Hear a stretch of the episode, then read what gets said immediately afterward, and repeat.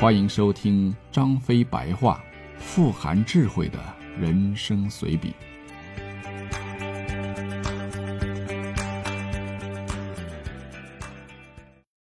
第五十二回，心理暗示。今天子龙讲了一个故事，说有人把一个人关在一间不透光的屋子里，在墙上挖了一个小洞，把那个人的胳膊拽出来。然后用刀子在他的手指尖上划了一个小口子，上面挂一个盛满水的木桶，钻一小眼儿，让水缓缓的一滴一滴的落到地下面的一个盆里。过了一夜，屋里的那个人便死掉了，面色苍白，像是死于失血过多。但其实他手上的伤口啊，只流了一滴血而已。我听完以后觉得有些毛骨悚然呐！试想一下，在一个黑咕隆咚的屋子里，听着外面滴滴答答的声音，感觉自己的血正在源源不断的流失。的确，他娘的太恐怖了。子龙说，这是一种最阴险的杀人方法，因为你在尸体上几乎找不到任何的痕迹，杀人者利用的是一种巧妙的心理暗示。说起心理暗示，不由得又想起曹操。当年曹操带兵去讨张绣时，正值夏天，骄阳当空，军士们个个都汗流浃背。走了几十里的山路，途中遍寻水源不见，所有人都口干舌燥，军士们是怨声载道啊。有几个胆儿大的，索性就一屁股坐在地上不走了。眼瞅着军心要涣散，曹操忽然心生一计，命人传令下去，说：“当年我来过此地。”前方不远处有一梅林。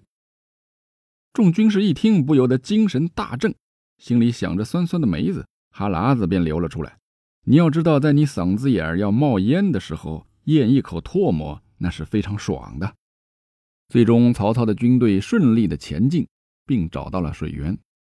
后来，人们把这件事儿叫做望梅止渴，这也是一个心理暗示的现象嘛。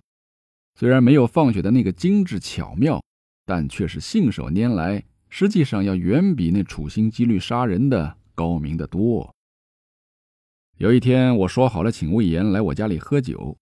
一大早，我在客厅的茶几上放了一盘绿豆糕，然后坐在椅子上等客人上门。吃饭喝酒的事儿，魏延总是很积极的。来了以后，我安排魏延坐下，然后说：“你先坐会儿啊，我到后面去方便一下。”我故意在后堂磨蹭了一会儿。出来时，果然发现魏延正端着茶杯吃绿豆糕呢。于是啊，连忙抢上前去做大惊失色状。哎呀，这绿豆糕是我命医师特制的，最近我有点便秘，于是他放了一些巴豆在里面。话说完不大功夫，就见魏延捂着肚子，呲牙咧嘴的往后面跑。不到一盏茶的时间，他去了六次茅厕。到后来，我实在憋不住了，哈哈大笑的对他说了实话：“哈哈哈哈哈！